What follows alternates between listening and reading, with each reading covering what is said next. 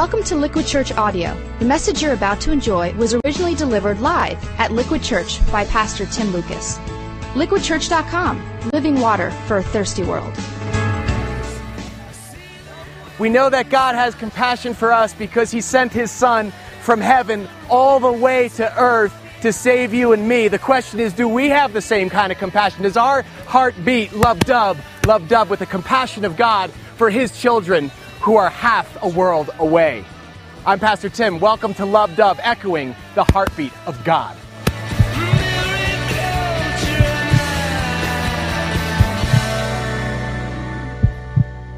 All right, well, great to be back with you guys here in the States. This is week two of our new global series, Love Dub. And being in Africa was great, but being home in New Jersey, even better. Well, maybe not better, but certainly different. Got to be honest, uh, just before we left uh, Ethiopia, the day before, we were in a northern village in Ethiopia, mud huts, no water, no electricity. And then the day after we landed at JFK, we had to go out and pick some stuff up at Pottery Barn in the Short Hills Mall, and it was like, like culture collision head on. And I mean, it has been an adjustment to say the least. Probably the biggest adjustment for me has been this thing. Yeah, Diet Coke. Haven't had one since I've been back actually from Africa. And that's because we are fasting. I've got the jitters, I got the headaches going through that whole thing, but I haven't cr- cracked one open. I'm kind of going through withdrawal. And the reason for that is some of you are going through the same thing as we take the liquid challenge together over the next three weeks. And this is kind of neat because if you are just joining us, you can reach under your seat and you'll see there's a bottle, looks like this. Go ahead, pull it out, pull it out, all of our campuses. Unpop the top, take a chug. Well, this one actually is empty because this is the one I'm using. What we're doing is we're saving the money that we would normally spend on the stuff that we drink every day on the Starbucks, on the vitamin water, on the sports drinks, the Gatorade, Red Bull, whatever it is, and we're pulling that together so we can build more freshwater wells for the poorest of the poor in Africa. We're calling it the Liquid Challenge, and last week I showed you what a difference those 20 wells are making. Life changing stuff. And what we're hoping is that through our collective sacrifice this spring, by God's grace, we'll be able to do even more because we want to do more. That is literally our heart. And uh, I have to say, at each village, um, I was amazed because our brothers and sisters in Africa, they wanted to know what we were doing. And so they asked me, would I explain what our church is doing? And when I did, our brothers and sisters in Africa were excited to say the least. Hey guys, my name is Tim. I'm a pastor at a church in America called Liquid Church. And we are here to bring you clean water in the name of Jesus Christ. We consider you guys our brothers and sisters in Christ. That's our heart. And what we want to do is bless you guys with clean water. We know that's a big issue. And what we're going to be doing actually this spring is we're going to be fasting. I know some of you, you guys told me that you're fasting right now before Easter. No, no food. Well, it's a little bit of food, but actually fasting in preparation for Jesus' resurrection. Now, the neat thing is this spring, our church is going to fast. We're going to give up our coffee drinking, our tea, our Coca-Cola. Ugh no Starbucks, uh, and actually wine, all that stuff. And we're going to save money from that, put it in these bottles. And you can see on the front it says love, drink water, save lives, so that we can drill even more wells here in northern Ethiopia. These are jerry cans. You guys probably remember these. They're called jerry cans actually after uh, the Germans who actually introduced them to Africa during World War II. They're used now and mass produced. They're used to carry water. But a lot of the people in this village typically would have to walk three, four hours a day. The women, the children, and it would eliminate them from working or going to school. The worst part is they'd bring it back full of muddy water, which would make them sick. But now they can serve a whole village. I don't even know if I can lift this thing up. Oh, yeah. and they're able to bring what? Clean, fresh water that actually doesn't make anybody sick. And now women are able to work, children are able to go to school, and the ripple effects of poverty are going into the past. Awesome job, guys. That's living water for a thirsty world. We're really blessed to be with you guys. I send greetings from America, especially in the name of Jesus Christ, whose faith we share. But we love you guys, and we're so thankful for the privilege of serving you together.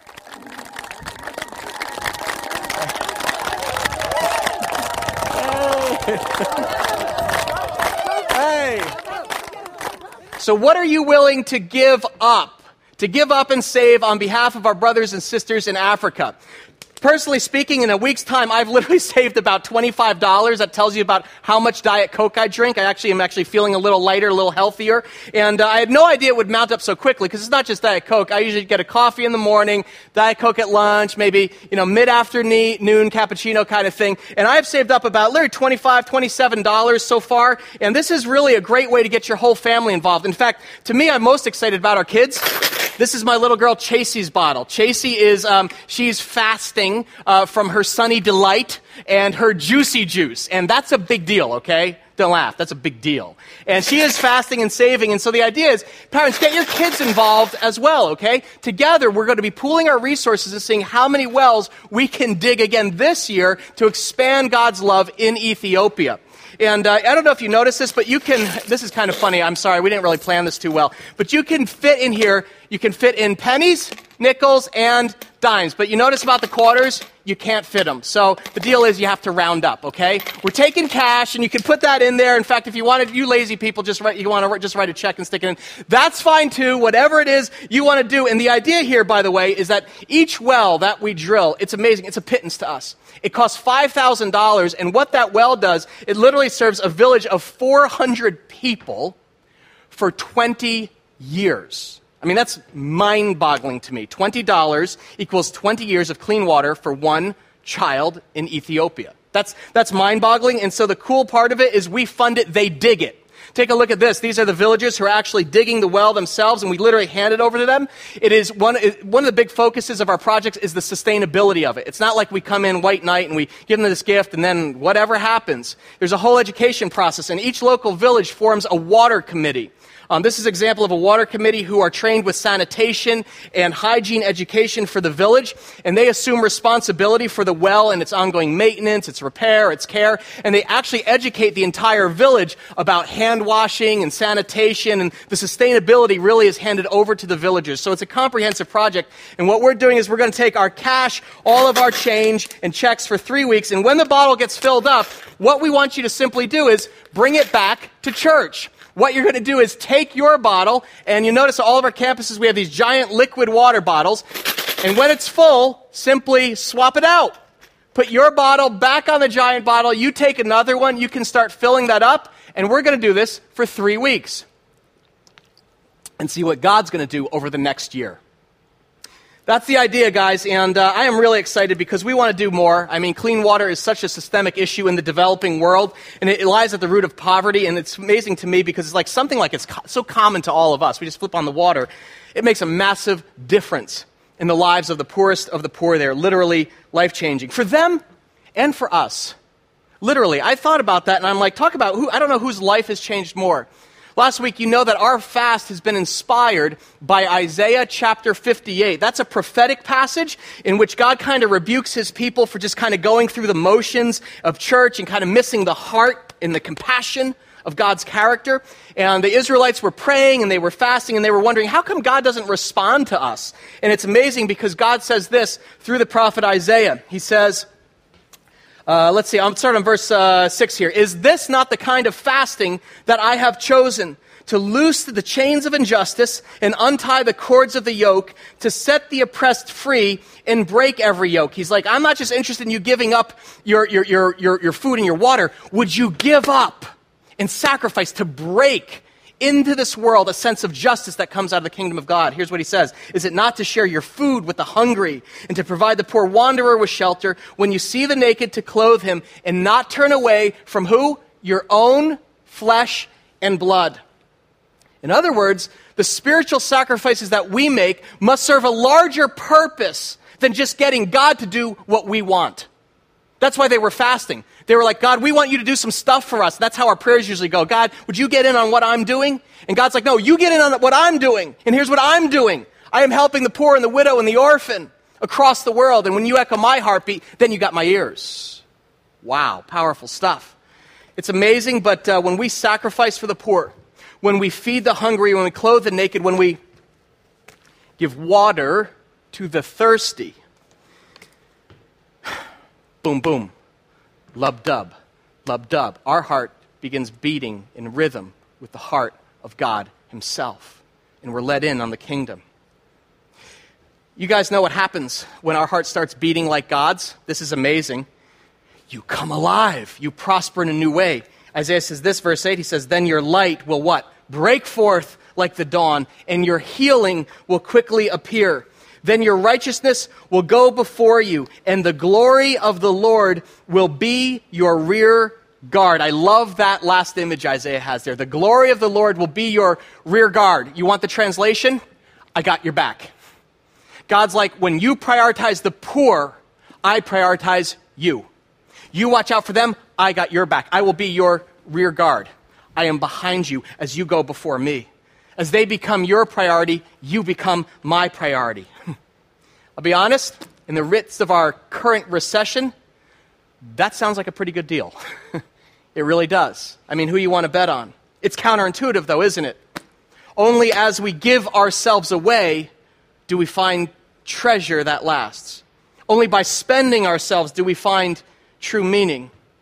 Isaiah actually finishes in verse 10. He says, If you spend yourselves in the behalf of the hungry and satisfy the needs of the oppressed, then your light will rise in the darkness and your night will become like noonday. The Lord will what? Guide you always.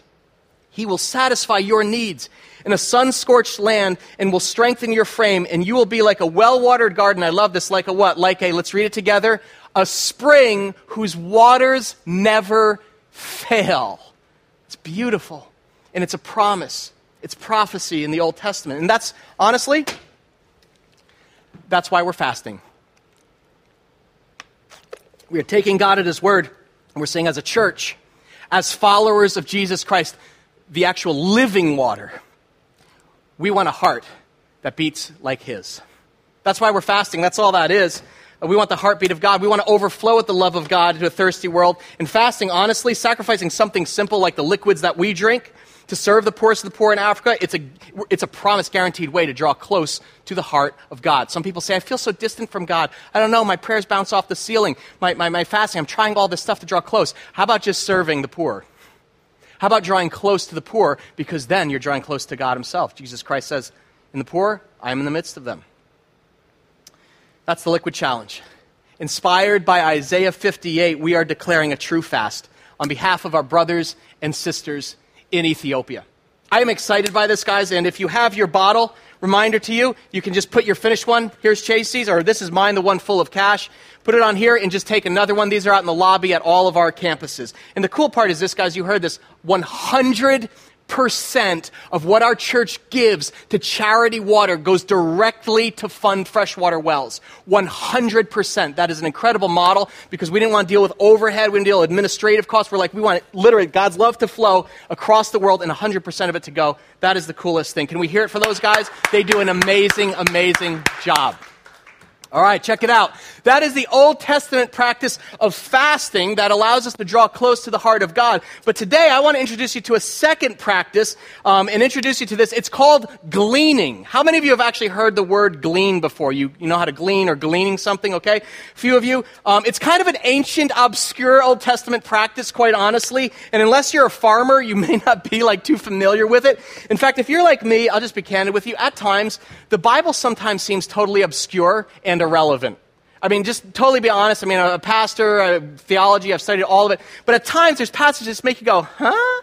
Uh, especially in the Old Testament. Perfectly honest, how many of you have ever read through Leviticus, the book of Leviticus? Anybody? Okay, yeah, two of you. All right. Deuteronomy, anybody? It's hard. A lot of people are like, I'm going to read the Bible in a year, and all of a sudden you get to Leviticus and you're like, maybe next year. it's weird because it's full of commands and rules that seem strange or bizarre to us. I opened my Bible, I remember one morning, uh, to one of those books, and that morning I was playing Bible roulette. Have you ever played this? I don't really know like what to do this morning, so Lord, I need to hear from you. Just give me a fresh word. I remember opening my Bible and I'm like, uh, Deuteronomy 14, 21. Do not cook a young goat in its mother's milk. Okay, thank you, God. I'm going to work really hard to avoid that today. Like, it just doesn't seem relevant or that, you know, it applies or something. It's one of those things that make you go, hmm, you know? I actually remember, you know, some people are like, what's your life verse? For a while, I, I would actually sign my name, Tim Lucas, Deuteronomy 14, 21. Now, nobody actually looks it up, but don't cook a young goat in its mother's milk. I'm like, wow, thanks, God. Just strange stuff, but here's what happened while I was in Africa. This is what's incredible. So much of the Bible that seemed formerly weird to me started to click it literally started to come alive because suddenly Colleen and I were thrust into this first century primitive culture with shepherds. These are shepherd boys who are tending their flocks, farmers plowing fields, and all of a sudden, all the stuff that the Bible talks about, Jesus is like, there's a guy tending his sheep and he's got 99 and one goes off and they go after him. I'm like, shepherds. And it's like, and there's a man plowing a field and he found it and it's like, they're plowing right here. And he meets a woman at the well and he's talking with her and she's drawing water. I'm like, what the, what's going on? Even, you know, stoning the adulteress. This was kind of weird, but we are pulling out one of the villages. This is a little disturbing. These were the kindest, most humble people you'll ever meet. But when we were in our Land Cruiser, kind of pulling out of this one village, the kids, you know, just playful, they're running up to the Land Cruiser, just tapping on it with sticks just to kind of like say, hey, hey, hey. And our driver, who is a kind of a native to one of the villages, gets out and starts throwing rocks at them start doof, doof, doof, hitting the kids in the back with the rocks. And I was just like, oh, oh, okay. You know, actually, Colleen was freaking out, just like, don't say anything just chill out. I'm sure there's a DYFS uh, organization here. Not really, but it's part of the culture. That's part of kind of their discipline. They didn't actually stone the kids, and now, now you're like, I ain't giving anything to these. Well, I'm serious. It was bizarre, but all of a sudden, this whole idea of like stoning and, and Old Testament, it's like, that's what Jesus was born into. Literally, when Jesus is telling a parable, all of a sudden it starts making sense because when he says, I want you to, to feed the hungry, to clothe the naked, to give a cup of cold water. And when you do to the poorest and the least of these, it's like you're doing it to me. All of a sudden, I realized Jesus was just looking around, describing what he saw. He was born into straw poverty. There was no room at the inn, so he slept with the animals. Yeah. In fact, it made me think about this famous parable about how we treat the poor as being the distinguishing line between authentic believers and spiritual posers. And he says it's like separating the what? The sheep and the goats. And I'm like, I see this kid, he's got a staff, and he's just like, no, no, no, go. He's separating the sheep out of the goats, and it's literally, the Bible clicked, and it came alive. Even Old Testament stuff started making sense. Stuff that never had any relevance. Weird dietary laws, rules about hand washing, washing your hands, hygiene, big deal. Instructions about how to harvest a field. Why? It is important to glean.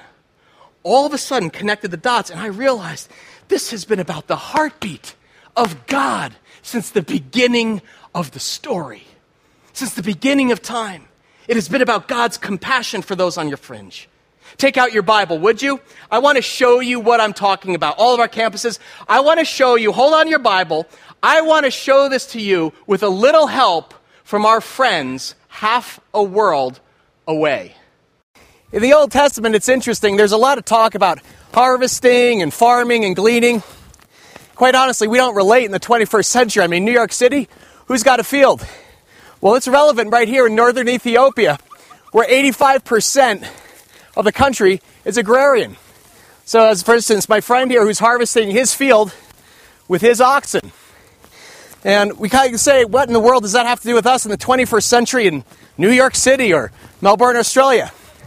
Well, today you're going to see how the story of God intersects a continent away. Everybody, turn with me in your Bibles to Leviticus chapter 19. We're going old school Old Testament to find out what relevance farming and harvesting and gleaning, all these obscure Old Testament laws and commands by God, have for us today in the 21st century. I mean, what does New York City have to do with northern, northern Ethiopia? Check this out. Leviticus chapter 19, verses 9 through 10 say this God says, when you reap the harvest of your land, do not reap to the very edges of the field or gather the gleanings of your harvest. So, in other words, God gave the command early on to his people in the Old Testament and said, When you're harvesting your field, I want you to leave some of it on the fringe. Why? Look at verse 10. Do not go over the vineyard a second time or pick up the grapes that have fallen. Leave them for the poor and the alien. I am the Lord your God. And what you see here is God prioritizing. You see his heartbeat going, lub dub, lub dub, lub dub. His compassion, his outrageous generosity coming through. Because he's instructing everybody who reaps a harvest, that is, whatever you sow. For us, you know, we have regular jobs, but here, 85% agrarian culture in Ethiopia. Whatever comes up out of the ground, that's God's gift to us out of his hand. But he says, now I want you to be generous because I've been generous to you. So leave at the edges of your field in abundance. Leave stalks, leave grapes, leave things for the poor and the alien. In Old Testament times, the poor would be the widows and the orphans. Widows were really had no husband, and orphans were the fatherless, and so they had no uh, economic power whatsoever, and they had to depend on the generosity and charity and kindness of God's people to provide for them. In Old Testament times, when people harvested their field, they typically used a team of oxen. You can see from these guys here, they actually have right over their uh, necks here, this is called a yoke. And a lot of times you'll see in the Bible, it talks about, for instance, Jesus said, My yoke is easy, my burden is light. He said, in other words, follow me, and actually I won't put anything ill fitting or heavy on you. But here in the fields in Africa, this is actually Africa, this is not New Jersey. I know it looks like Hoboken, but check this out. This is how you plow a field. You begin, get these guys, Okay, here we go, here we go. We're coming right at you.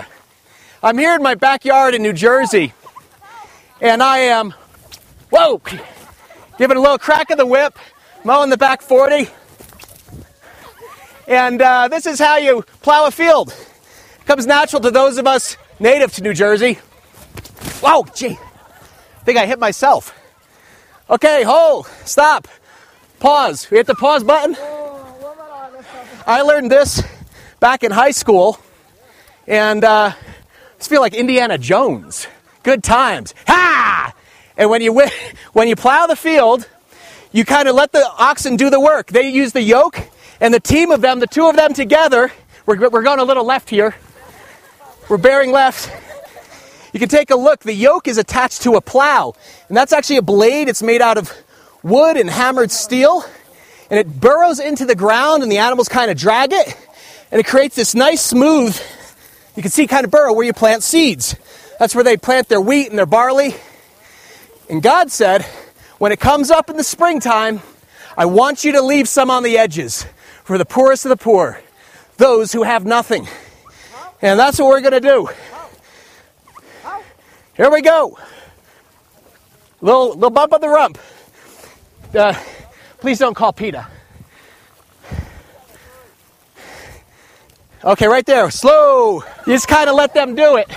Kind of do the work. We just kind of let them go. And uh, now the children are laughing at me.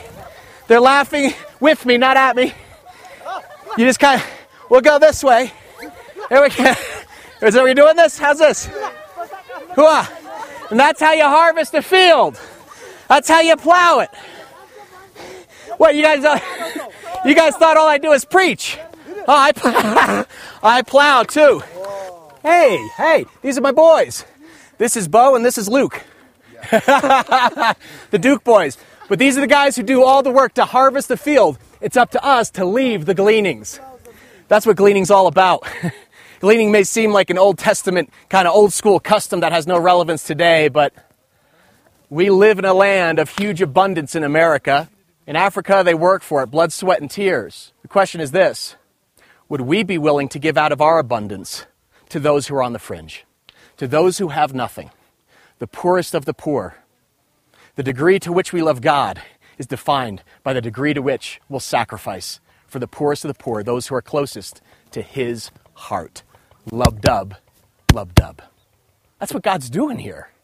And it's amazing because He's saying, I've provided for you a whole field, a vineyard in abundance. And I'm asking you, would you be generous? Echo my heart, love dub, love dub, and leave on the edges of the fringe for those who have nothing. As you care for the poorest of the poor, so I care for you. That's what gleaning's all about. Let me assure you, no animals were harmed in the making of that video. Of course, I was, uh, but the whip scar on my left ear is healing nicely. I think you can, can see it here. But do you get the point about gleaning? You, again, it doesn't automatically click with us because we're not farmers. My guess is you didn't spend this weekend, uh, you know, plowing the back 40 here, okay? But the reality is this gleaning was God's way of training those who were blessed with an abundant harvest. Those of us with big fields to provide for those on the fringe who had nothing. Think of it this way.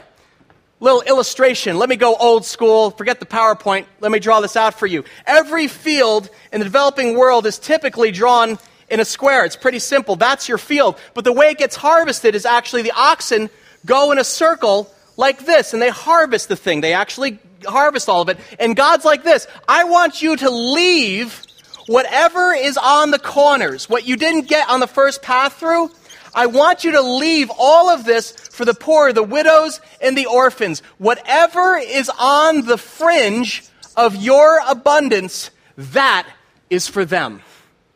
I'm giving you all of this, but what's on the edges of your harvest, give to the poor. Give to the most vulnerable. Leave it for them, because that's how I, God, am going to provide for them through you. That's what gleaning is all about. That's the meaning of gleaning, okay? He's like, I've given you a big field, but you aren't assuming it's all for yourself, are you? Literally, he repeats the command in Deuteronomy chapter 24, verse 19. God says, When you're harvesting in your field and you overlook a sheaf, do not go back to get it. Leave it for who? The alien, the fatherless, and the widow, so that the Lord your God may bless you in all the works of your hands. It's literally a beautiful picture because it's God's way of training us. He was teaching his people to reflect the generosity and compassion of his heart towards people who were on the what? On the what? On the fringe. That's the meaning of gleaning. To extend mercy to people who are living on the edges of society. In fact, later on in the Old Testament, check this out. In the book of Ruth, you don't have to turn there, I'll just show this to you. We see two vulnerable and very important women, Ruth and Naomi, who benefited from this merciful law of God. It says this in Ruth 2 2. It says, Ruth said to Naomi, Let me go to the fields and pick up the leftover grain behind anyone in whose eyes I find favor. So she went out and began to what? To glean in the fields behind the harvesters. As it turned out, she found herself working in a field belonging to Boaz, and the rest is history. Because this law was followed, Ruth, who literally was a descendant in the lineage of Jesus Christ, actually was one of his forebearers, she was able to find food and live. We may be tempted to dismiss Leviticus and Deuteronomy and say, that's weird, that's bizarre, that's strange, that doesn't apply to me, but nothing could be further to the truth. Most of these ancient practices were all about revealing critical insights into the very character of God Himself. So much of this is about His heart. It's about the meaning of gleaning. Lub dub, lub dub. When you receive from me, do you see the fringe as what you can give? 21st, Afri- 21st century, what's our application? When we give freely to the fringe out of our abundance, dum dum, it's like a heart shocked back into God's heartbeat. That's, folks, how do I put this? Why God has given some of you a huge harvest. That's why He has blessed so many of us abundantly, extravagantly. In fact, we all have a huge harvest, don't we, compared to the rest of the world. I want you to think about this. Um, it's funny, when we got back from Africa, we began showing my kids, you know, some of the pictures and everything. And my eldest girl, Chase, she started looking at the pictures and she stared at them very intently because her mind, I could just see her little gears going. She's like trying to grind this out and process it. Like, they live in huts, like there's no toilet, there's no, you know, care bears, there's none of that stuff. I was like, no. And she's like, they sleep with the animals. Like, I sleep with Percy, our dog is like, not quite. You, know, you got a cow, you don't want to roll over on you. She's never seen poverty like this.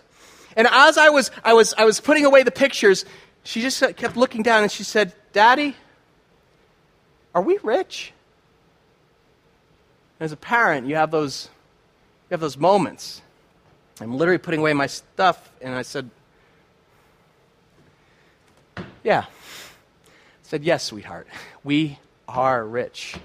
We are very rich. She looked down again, and I get this, guys. It may not feel like that living in New Jersey, but compared to the rest of the world, it's all relative. You guys know this. But she wasn't convinced, so she actually said, how come so and so has a bigger house than we do? You know, I was like, oh, great, this is raising a kid in New Jersey. And I looked at her and I, and I thought, you've been talking to your mother, haven't you? And I didn't say it, I didn't say it, I kept it to myself. So I said, you know what, let me show you something. I opened my laptop and I took her to a fun website that's called www.globalrichlist.com Com. Have you seen this? Check this thing out. It says, How rich are you? This is actually a ton of fun, gives an amazing perspective on our position in the world. A buddy of mine sent me this lick. It says this How rich are you? Every year, we gain envious, gaze enviously at the lists of the richest people in the world, wondering what it would be like to have that sort of cash. But where would you sit on one of those lists? here's your chance to find out. And what you see, it says here, just enter your annual income into the box below and hit show me the money. Very Jerry Maguire, right? My annual income, look, you can put it in pounds, you can put it in US dollars, yen, since China owns us, uh, euro, whatever you want. But literally, I was like, let's do this in dollars. And so I was like, well, let's think about this. I said, Chasey, the average New Jersey household income is, do you know, sweetheart? And, and she didn't know. And I was like, well, actually, I don't know either. So we looked it up online. It's $50,000. So if you live in New Jersey, the average household income combined is $50,000. And I want you to think about this. How rich are you? If you're just average in New Jersey, watch this. Show me the money. You are in the top 0.98% richest people in the entire world. That is out of 6 billion people global population. Congratulations. I know you're average, you're scraping by here. We're in the top 1% of the population of the entire world. It's an incredible thing because I was like, that, that's, just, that's just average if you had you know, two salaries of $25,000.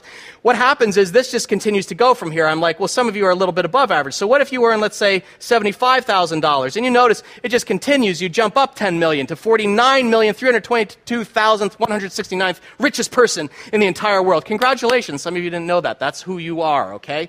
And now, for you heavy hitters, because there's some of you here, maybe you are in six digits. You've actually, wow, you, you've, you've achieved a lot. Um, here's a cool thing about that. If you in $100,000, you are in the top two thirds of 1% richest people in the universe. That's, that's incredible when you look at that. You've, you've, you've bumped up significantly. And again, here's the deal, guys this isn't to make anyone feel bad. This is not to be about feeling guilty for actually being successful or prospering financially. Not at all. Good for you. God has blessed you out of His abundance with a huge harvest. That's the point. This simply frames our perspective, right? I mean, 3 billion people actually live on $2 a day or less. We're talking like an average uh, annual income of like 400 bucks a year. That's, that's what the majority of the world has. It's not about success, it's about just survival, okay? And, um, and, and, and I was like, well, let me think about this. Do you guys remember during the debates? Because I was like, we had this conversation nationally as a country. What really is rich in America? And if you remember during the debates, Obama and McCain were asked, what's really rich? And Obama, if you remember, does anyone remember the number he said? He said, actually, he said, I think if you make $250,000, you're doing pretty good. He said, that's kind of the line of demarcation in America between the rich and kind of the average.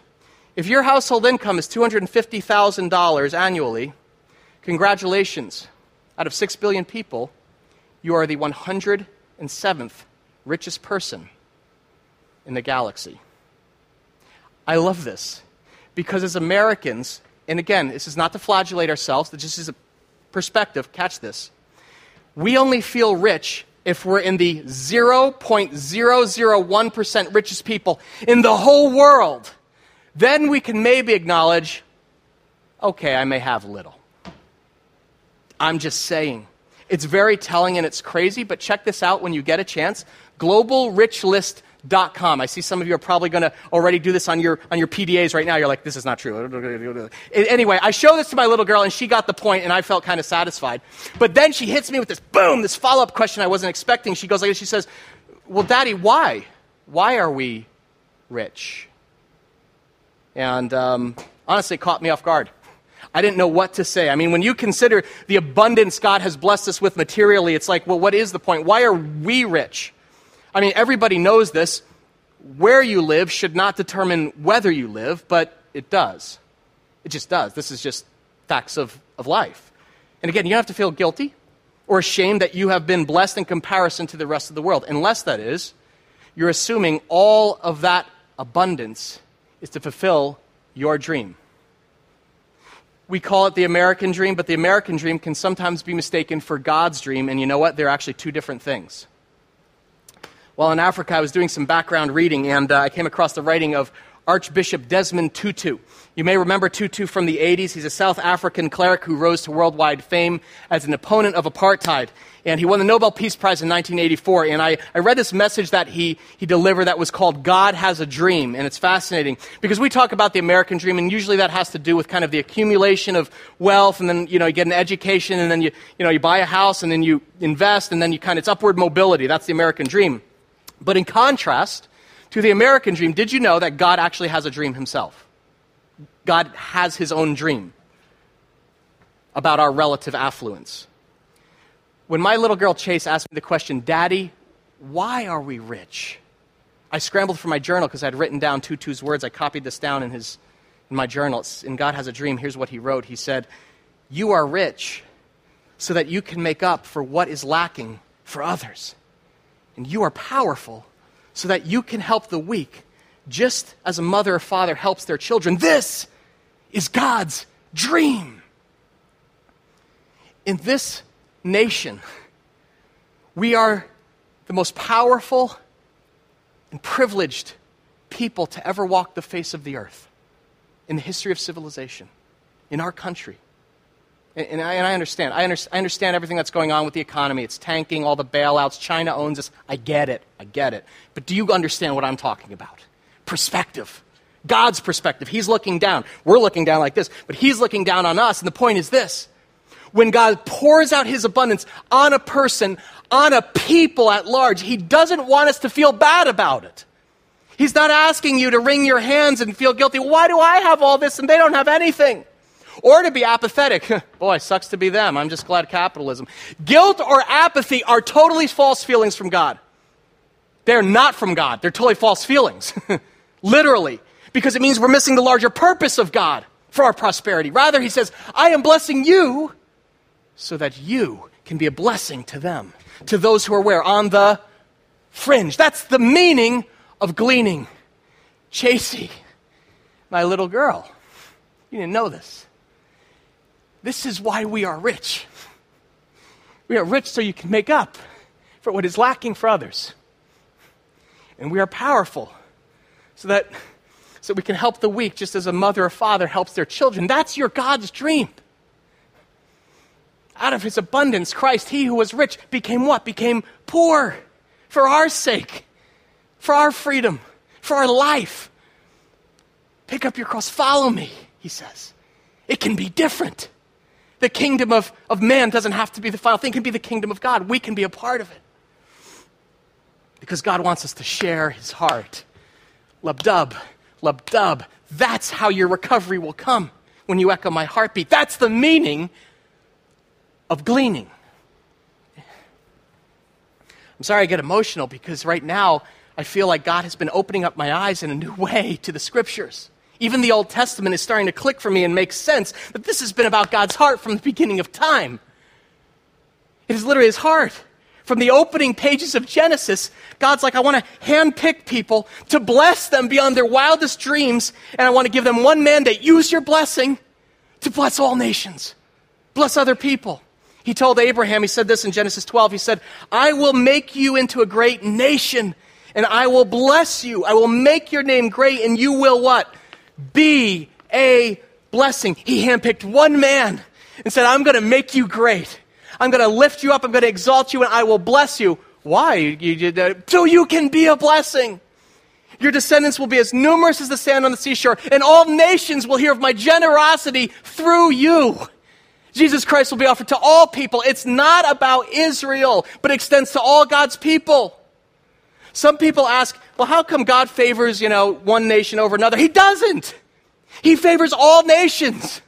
Our God wants to bless everyone. It's not like America is blessed, I guess Africa is cursed. The people in Princeton, privileged. People in Newark, oh well.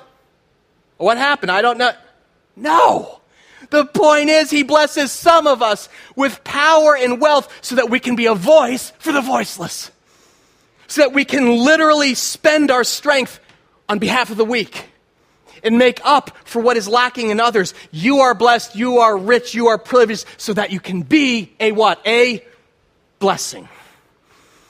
God has provided for so many of us an abundant harvest for one reason.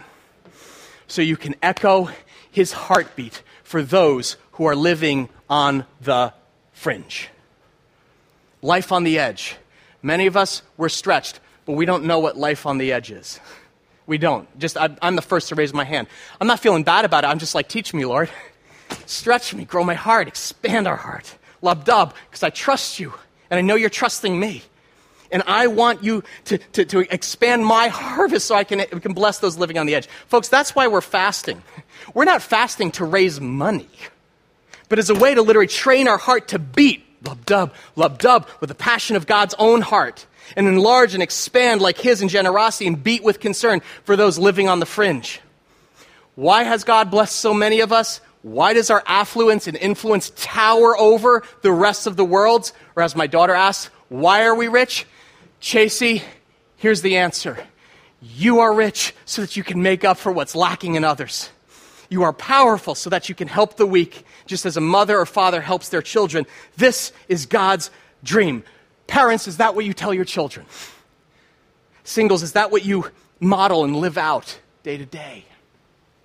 Because that's why God entrusts some of us with a huge harvest to fulfill His dream, God's dream, not just ours, and give out of the abundance to feed those on the fringe. Um, guys, this has been God's dream. You need to understand this from the beginning of the story to the very last. From the garden onward, this is not new. And as I've had my eyes open, it's been his consistent heartbeat from literally the first pages of the Bible to the very last. Lub dub, lub dub. Are you feeling me? You catching this? We all catching this? It's why we're fasting, guys, this spring for Africa. And it's why we're going to glean for our neighbors in need locally as well. So we're like, so are we buying oxen? How's that going to work out here? We don't want to just be a blessing on the other side of the world, guys. We want to be a blessing to our neighbors who live across the street as well. And uh, this spring, our leadership team, we have been, we've been talking about this, debating it, praying through it for some time, quite honestly. And we've just been saying, God, search us, tell us how you want us to spend ourselves this spring. And we realize, you know, our compassion, it's not enough just to have this kind of global component. It's got to have a local impact you can see and touch. It's not enough. It's not enough to, to send, a, you know, as, as thankful as I am, a, the pastor to Africa then he comes back with a report, and that's awesome. In a globalized society across the world is now across the street. Uh, here in New Jersey, on the way to work every day, for instance, I drive by the day laborers in Morristown. You guys know them. They congregate in the parking lot across from the Morristown Diner. They're immigrant families from Guatemala, Honduras, Nicaragua, and literally you realize in New Jersey, the nations are now right at our doorstep, literally, our neighbors. Even our offices here in Morristown, on one side, just incredible, unprecedented affluence. Those, those, those townhomes, those condos you see going up there, the starting is $1.1 million. Then there's our office. And then on the other side, our immigrant families stacked eight to one room. Legal immigrants stacked. And we're literally right on the scene and we're like, praise Jesus, this is exactly where we want to be because there's a purpose to what's going on on the right. It's to serve those on the left. And, and I'm, I'm, not even ta- I'm not even talking politics. I'm talking God's heart here. I'm talking about just compassion for people who are on the fringe here. And, and so we got to thinking, we're like, God, if we were to beat lub dub, lub dub, what could we do for the poor in our midst? Right here. Even the widows and the orphans. Again, that's Bible terminology that we typically don't use today, but, but what's the modern day equivalent? How about single parent families who are barely scraping by? Those who have one parent, or those who have no parents. If you're a single parent, by the way, you are my hero. My wife was raised by a single mom, and I am in your debt. Thank you. But what about single parent families who are literally scraping by in this economy? And so, as we give out of our abundance to our friends in Ethiopia, we're like, how could we give out of our, our harvest to those on the, the fringe right here in, in our neighborhoods, in Morristown, in New Brunswick, in all the towns represented by the internet campus across the world? How do we do this? And so our simple minds be turned to really hosting what I think is a 21st century version of gleaning. And is a little something we call a free market. It's not a flea market. That's not a typo. It's a free market. And you guys, you guys know what a flea market is, right? A flea market is where people bring their junk and they try to get top dollar for it.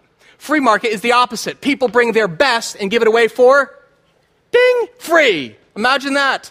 To families who are living at or below the poverty line. It is a modern day version of gleaning. So we give from the fringe out of our abundance and overflow of what we have. Useful items, stuff that will be helpful to someone who's living on the edge of, of, of, our community. And who's on the fringe? I mean, if you're like, well, who's on the fringe? I mean, in, in, in our area. At each campus, what we're doing is this Liquid Church is partnering with our local social service agencies to identify the top 500 families who are living at or below the poverty line. That's somewhere in the 20,000 New Jersey annual income. Many of them are single parent families. And what we are doing, th- these are guys who are struggling to get by, trying to, you know, raise a couple of kids, work two jobs, make ends meet, not a lot of margin for extras. Again, not success, we're talking about subsistence level living. And those social service agencies are going to identify those families, contact them, and invite them to the liquid free market. And on Sunday, May 24th, that's yes, Memorial Day weekend, we are canceling services. We are literally moving from the seats to the streets to go and serve those on the fringe in our local communities. We are hosting a free market on the green in Morristown, in the center of the city, in Monument Square New Brunswick, where we did our coat giveaway, our jacket giveaway in the, in the winter. And what we're going to do is bring our best and offer it in kindness to families who are in need and folks are going to be able to actually shop with dignity. There's no money involved. But I'm not talking like, okay, so it's like a chaotic rummage sale, like come and dump your junk and say, oh, the poor can have it. No, I'm talking dignity. Because I'm talking about what God did here. He said, leave this on the fringe. Don't go gather and throw it at them. Actually, give them dignity that they can go collect that for themselves. And it will be a blessing to them, and they'll take it as it's from the hand of God. That's the meaning of gleaning, and this is our modern day version of it. And some of you are like, what kind of stuff are you talking about? What can you donate? I'm going to make this real easy for you. It is very, very simple. As simple as A, B, C. Anything but clothes. Anything but clothes goes. Here is the list. Uh, we put this on our website at liquidchurch.com. We're talking about all sorts of stuff. Everything from baby gear to kids' toys, sports stuff. Let me show you what I'm talking about because Colleen and I already started doing this kind of gathering for our modern day gleaning. And what we found is in our, in our garage, we have this thing. This is a, a Maclaren baby stroller. Pretty sweet, right? If you're not a parent, this is a big deal. This is like a pretty sweet ride. This one is like, you know, extra light. Of course, we have to get the extra light version, you know, in case we ever go jogging. And, uh, you know, and so this is sweet. And so this is now gathering, you know, cobwebs and dust balls. And we're like, well, maybe we can give it to a, you know, friend who needs it. But no, they want the latest version and everything. So we're like, well, what are we going to do with this? That's what giving out of your abundance to, to those in need means. You take what's, a, what's just a throwaway to you, but it's a luxury to them. Oh my gosh. Incredible. You know what this is going to do? This is going to save a single mom $150. That's a big deal. It's a huge deal. But it's out of abundance God gave us. Chase started getting involved. She's like, So why are you're giving away our stroller? And we started telling her, That's the heart of God, Chase. That's why we're rich, we, to make up for what's lacking in others. And she's like, She comes upstairs and she goes, I have something and she opened up her Little People's Playhouse. Now, it's not Polly Pockets. She's still holding on to that. But she gave away the little people. She says, I got all sorts of stuff I don't play with anymore, Daddy. I was like, that's the idea. And so she starts bringing up her stuff and we start cleaning it up. We start Windexing everything. You know, that's kind of how we clean our house. We Windex it. But that's the idea is to start bringing all of your stuff. And we're talking about everything from, uh, we've got uh, strollers, bouncy seats, pack and plays. We'll be accepting baby supplies, diapers, wipes, bottles, pacifiers, not used. Uh, the kind of stuff, again, most of the stuff is lightly used. And again, the heart of this is to really help those who are living on the fringe, the most vulnerable, the way that the Old Testament did young women and, the, and their children. So if we can help single moms and dads with young kids, that's the heartbeat behind this. We're going to be accepting toys. We're talking about like balls, games, dolls, action figures, no costumes. If you can wear it, don't bring it books, blocks, CDs, DVDs. Don't bring like stuffed animals, okay? We don't want stuff that like bugs can get in. But this is a great way to get your kids involved, guys, and teach them about the heart of God. Tell them about it. What, mommy, why, daddy, why are we doing this? Oh, uh, here's why, Chasey. Our church follows the Bible, and this Bible is the story of a God who is crazy about people, who loves them. And he's just, from the beginning of time, been shouting, I want to give to you. And I want people who are going to join me in living out extravagant generosity to those who are on the need because that's how my kingdom's going to come. That's how they're going to understand who Jesus Christ is, the ultimate sacrifice. I'm going to give my son the best to those who are poor. That's the heart guide. That's the meaning of gleaning. We have a big list here. We're talking about sports stuff, and you can bring adults and kids stuff, rollerblades, helmets, gloves. Bring your best. That's the idea. So, in other words, don't bring stuff that's broken. So, if like you're going to give a bike, go get it tuned up. Go get it shined up, get, you know, tires inflated on it. Don't bring stuff that's trash. Bring stuff that's lightly used that's really going to help somebody on the fringe. There's stuff here for adults. We have small appliances and electronics. That kind of made us nervous because we're like, we don't need another Epson printer missing the cord. Okay, people? Don't do that. I'm talking about stuff to be helpful coffee makers, clock radios, phone sets. Uh, they got listed on here Game Boys, PlayStation 2. If you have that, just see me personally. I'll take that off your hands. Uh, small furniture, the rule is this one person has to be able to carry whatever you're bringing. So if you're like, oh, we got this huge break front that our Aunt Gladys donated to us, if you can carry that thing in, you bring it. But unless you can carry it, so we're talking about like small desks for kids and, and chairs, maybe little bookcases, okay, that's the idea. If you have a question about what you can donate, remember, simple as A, B, C, anything but what? But clothes. That's right, no clothes. I know some of you are like, oh man, I have the Speedo, I don't fit anymore. You keep that, okay? That's yours. Take it. There's plenty of other stuff to give. You get the idea? You feeling me? You feeling the heart behind this? It's a free market. That's the meaning of gleaning. Can we say it together? That's the meaning of gleaning. That's it, people. We give out of our abundance to those who are living on the fringe. And we're going to pull out all the stops for this. I'll give you the details next week. In fact, you can sign up to serve beginning next week. But for now, just mark your calendar. The date is Sunday, May 24th. That's Memorial Day weekend, and we are canceling services. Do not come to church. We're getting out of the seats into the streets, taking church to the people, and serving the urban poor in the name of Christ, in the love of God. That's the idea. We're a global church global influence and local compassion. Now, your campus pastors are going to be sharing details with you over the next couple weeks about where to drop off your stuff and all that. They do have collection times apparently starting Thursday. Just so you know, you can actually see here both Liquid offices in Morristown and New Brunswick this Thursday from 12 to 7 p.m. And then you can see the next two Sundays, you just bring your stuff right here to church, bring it to the Hyatt. We're going to collect it. We rented one of those pods, you know, they can form it and, and put that, all the stuff in there, and we're going to transport those to the Green and Monument Square. Or you can just bring it the day of the free market. But that's the whole idea, guys. It's all on liquidchurch.com, the list of what you can bring, the drop off times, all the details. But I hope you catch the spirit. You catching this? We did this a few years back, and I was so moved by this one family in our church because they actually donated this crib, and it was a really, really nice crib. And when they brought it to the free market, um, another family had donated one of those rocking chairs, like those, those chairs, nursing chairs, right? And they're like, wow, we almost have a complete set. This could really bless a single mom, you know, who has newborns. And then they actually said this, yeah, but you know, it's missing a changing table, a really nice changing table. And they went out together and bought it together. Lub dub. That's the heart. That's the heartbeat of God. I want our church to beat with God's heartbeat himself. That's the meaning of gleaning. So our church is leaving the building to kick off our summer because we realize we're blessed. Why? In order to be a blessing. That's the idea. Amen? We are not doing this out of guilt or to feel good about ourselves, but to echo God's heartbeat and fulfill his dream. Just remember this, guys. Remember this. You are rich so that you can make up for what is lacking for others. You are powerful so that you can help the weak just as a mother or father helps their children. This is God's dream. I am so excited about what God's going to do, guys. I honestly am. I, I, hope you can feel it because I feel like when God's Spirit begins stirring the hearts of His people, when we begin beating lub dub with the rhythm of His own heartbeat, well, that's, guys, that's, that's when the kingdom comes. That's when God's will is done. That is when God's will is done on earth as it is in heaven. Amen? All right, let's pray together. Father, thank you. Thank you. Everything we have is from your hand, Jesus. And we open it up because we want to model you, Daddy. You are a giver. For God so loved the world, our Father so loved the world that he gave his only Son, Jesus. Thank you for Jesus. We want to follow you, Jesus. You're our Lord, you're our Savior. We want to see your kingdom come on this earth as it is in heaven.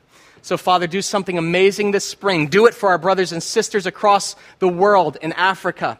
Do it here locally in our towns in Morristown, in the city of New Brunswick, Father. Do it through the Internet campus, Lord, and we ask you to unleash a wave of extravagant generosity in the name of Christ that wakes people up to the richness and the glory of you, God. Not us, but to your name be the glory. We ask that you'd bless this and all that our hands will give this week and for the next three weeks. And we ask that you use it to build your kingdom. In Jesus' name, all God's people said, Amen.